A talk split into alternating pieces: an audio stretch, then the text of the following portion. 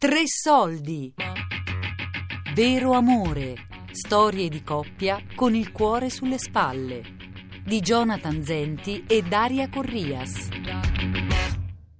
Che però nel momento in cui davvero butti via i jolly e dici siamo una famiglia, o, o li butti o fai finta. Gabriele li aveva buttati molto prima dicendo io ho fatto un errore, però per un errore non mi puoi pugnalare tutta la vita, perché è il primo che farò degli altri. Dopo lui non parla per sei mesi, ma dopo quando parla io cado sempre dalla sedia. Per cui da lì ho detto vabbè se lui gioca pulito, gioco pulito anch'io e con tutta la paura che c'è proviamo e, e tra cinque mesi ci sposiamo. Vero amore. Storie di coppia con il cuore sulle spalle. Un documentario di Jonathan Zenti e Daria Corrias. Con la voce di Marianna Stella. Musica delle Love Cats. Young, we were both so dumb when we first met them. Numb,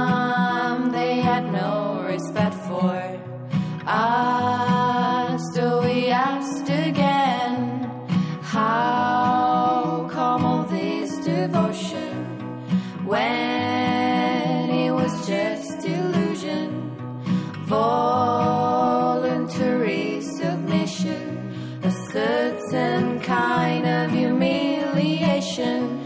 True love, oh, a shame, but they're the ones to blame. True love, a little late. Oh, we need a break. Angela.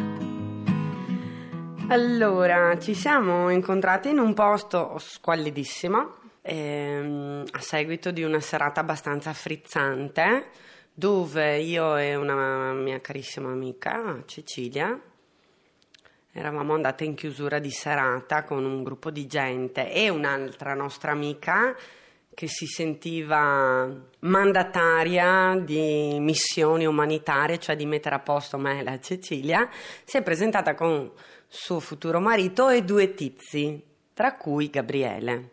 A fine serata io ero un po' in difficoltà perché non era inverno, era ottobre, però c'era freschino, avevo un poncio molto complesso da indossare, ero un po' in difficoltà a metterlo e mentre tutti i miei amici mi prendevano in giro, Gabriele con molto bon ton è venuto a darmi una mano a vestirmi prima di uscire io quando l'ho ringraziato gli ho stampato un bacio sulla guancia e gli ho detto, siccome aveva un po', in quel periodo lì andava di moda per i ragazzi avere il ciuffo, io lo chiamo il ciuffo Prada, il ciuffo lungo schiacciato sugli occhi.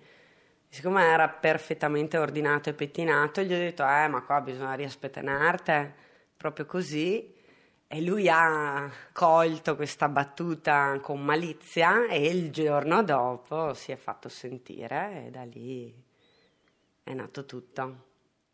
Il primo no, neanche un anno, i primi otto mesi molto rose e fiori. E dopo i primi otto mesi invece incominciavano a venire i nodi perché ci era evidente fin da subito che a livello caratteriale, culturale ed educativo eravamo agli antipodi perché io sono forte con le parole, Gabriele invece è un moderato, è una persona che pesa le parole, lui dà più importanza all'ascolto, io invece non ascolto un cazzo e dico anche per gli altri.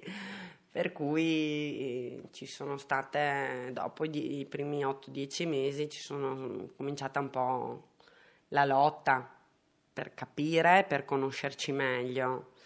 Nei primi otto mesi credevo di affrontare la cosa in maniera matura, invece non lo ero ancora. Avevo bisogno ancora un po' di sole per maturare, come le nespole. Io che parto sempre con la quinta, eh, in marcia, ero così soddisfatta, contenta, innamorata che subito ho cominciato a crearmi delle grosse aspettative sul futuro, ho cominciato a parlare di matrimonio. E qui si è aperta un'altra fase della nostra storia dove eh, io e Gabriele abbiamo rischiato di prendere, no, le abbiamo prese per un periodo due strade completamente diverse. Per me parlare di un progetto futuro non doveva per forza passare dal matrimonio. E invece ehm, lui l'ha, l'ha vissuta così, come se per me non possiamo andare avanti se non ci sposiamo si sono creati tutta una serie di non detti vissuti che hanno attivato tutta una serie di dinamiche, di sfide, vendette e quant'altro, per cui poi non, nessuno dei due ha voluto fermarsi e dire spieghiamoci cosa vuol dire. Per cui io mi sono trovata a fare un corso fidanzati con un Gabriele che stava già pensando a come dribblare sulla faccenda io l'ho percepito ma non l'ho voluto affrontare perché mi sono ostinata sulla faccenda che secondo me lui ha 32 anni, non ero io che dovevo dirgli fermati, era lui che doveva dire mi fermo perché non ci sto. Quando mi ha detto mi fermo perché non... No, non mi ha detto mi fermo, mi ha detto faccio marcia indietro perché per me non è più importante, io sono andata su tutte le furie. Per cui ci siamo lasciati.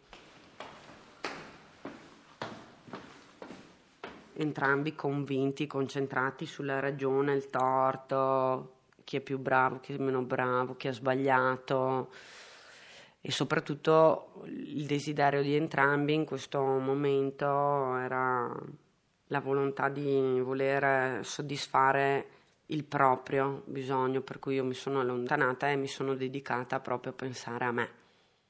Io mi sono allontanata e mm, gliel'ho proprio chiesto io perché non... ne ho fatta una questione di principio. Se tu a 32 anni ti prendi la responsabilità di fare un corso fidanzati che l'abbiamo scelto insieme e non hai la forza di dire al, al tuo partner, alla tua partner non me la sento, per me non è fondamentale, quant'altro e lo dici a distanza di un anno, io me la, l'ho vissuta come una bugia, per cui ero ferita e ne ho fatto una questione di principio. Dopo la fase dell'arrabbiatura nei suoi confronti è arrivata l'arrabbiatura nei miei confronti, perché comunque io l'avevo percepito che lui non era sulle mie frequenze e non l'ho fermato e non gli ho chiesto. E lì allora mh, mm, mi sono interrogata, ho scavato tanto per capire perché ero arrivata lì e allora ho messo in dubbio i miei sentimenti. Lui ce l'aveva chiaro da subito che non voleva perdermi. Io gli ho chiesto di stare al suo posto perché ero talmente confusa che se veniva lì col gruppo in gola, dopo quattro anni che stai insieme, non è che ti mando a cagare. Per cui non volevo essere non impietosita, che è una parola brutta, però non volevo lasciarmi contagiare dal suo dolore, ma volevo capire prima il mio. Poi io sono andata da Gabriele e abbiamo incominciato a spiegarci su dinamiche, perché comunque il focus centrale della crisi era che io parlavo al posto suo e lui non mi rispondeva, per cui era un problema di comunicazione. E quindi da lì a ritornare insieme abbiamo fatto un grosso lavoro personale, individuale, ognuno su di sé, sul capire bene cosa vuol dire avere un ruolo in una relazione, cosa vuol dire essere libero, cosa vuol dire fare uno sforzo per l'altro, per stare meglio insieme, tutte quelle cose che a livello razionale, ideale, le sappiamo e le raccontiamo, ma poi che nella quotidianità per delle puttanate come la spesa, far sul letto, lavattino, lavo me, bla bla bla, ti perdi perché poi viene fuori quello.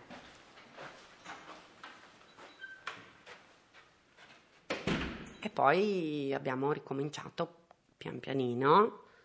Ho lasciato le mie certezze e anche le mie barriere con serenità perché quello che avevo trovato era meglio di quello che avevo prima.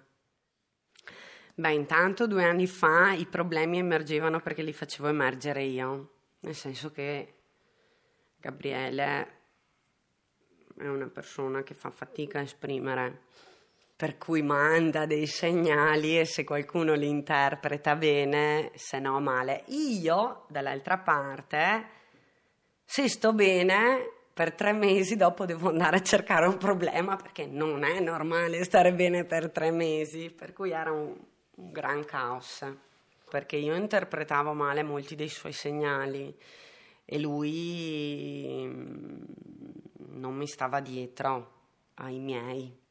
Adesso Gabriele se parla e esprime una cosa è perché è una cosa estremamente bella o, è una cosa, o c'è un problema, nel senso se lui è in pace e non f- esprime un problema vuol dire che non c'è. E dall'altra parte eh, io mi sforzo di non mettere in bocca a lui cose che non esistono e non perdo energie nel cercare di trovare problemi che non ci sono. Siamo andati in vacanza a giugno. Nel villaggio c'era questo ragazzo simpaticissimo che faceva degli anellini coi ferri di rame, non lo so, con scritto i nomi in arabo. E Gabriele continuava a dirmi: Che bello, vuoi che ce lo compriamo? E io dicevo no, proprio perché bisogna avere l'anello, prendiamo il primo anello che ne viene in mente. No, femo de manco.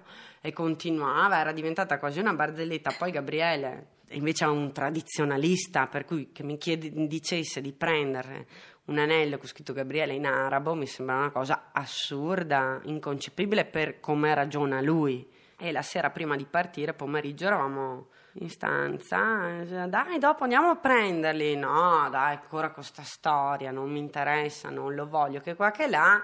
Vabbè, mi dispiace, adesso che mi dici così mi è passata, mi hai tutto mortificato, li ho già comprati, ho già comprato. E si gira, va a rumare, tira fuori una scatola normale. Apro la scatola e dentro c'è un cofanetto che ha tutto l'aspetto di non essere il cofanetto del butelotto, perché era proprio una scatola molto grande di velluto blu con una, col nome di una oreficeria di Verona molto famosa. Per cui lì subito non sapevo se ridere perché sono tonna, perché lui mi frega sempre, io casco in pieno sempre se piangere perché ero anche emozionata, non me lo aspettavo, non me lo aspettavo. Per cui non sapevo cosa fare, ho un po' esitato nell'aprire, poi ho aperto e chiuso. E siccome non me ne tengo mai dentro una nella lingua, l'ho guardato e gli ho detto, ma è vero?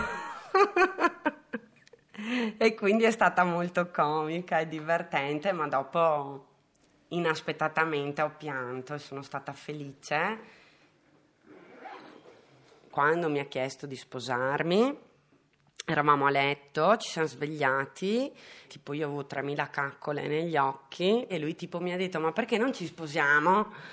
Sono caduta dal letto, non sapevo se baciarlo, dargli uno sberlone, piangere, ridere, ero imbarazzata per cui sicuramente come prima cosa sono andata in bagno, ho dato un sciacquone col tanto, un verde e mi sono lavata la faccia. Dopo sono tornata e gli ho detto boh mi sembra presto dubbi non, non, c'è bisogno perché l'ho vissuta come se lui stesse facendo uno sforzo per me in maniera bella come un regalo ma io non volevo.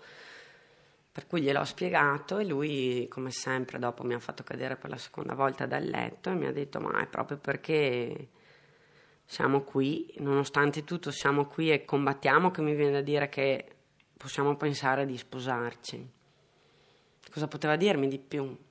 Cioè, vale di più di mille altri 300 discorsi, è così logica e pura e onesta che mi ha proprio messo nella prospettiva diversa, di non aspettarsi le cose belle quando, quando tutto è bello, ma di aspettarsele quando si fa fatica. Thank you for coming.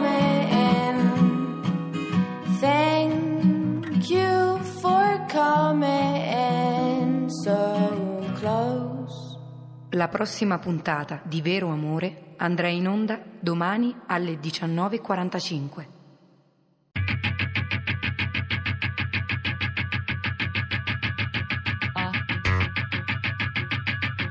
Vero Amore. Storie di coppia con il cuore sulle spalle.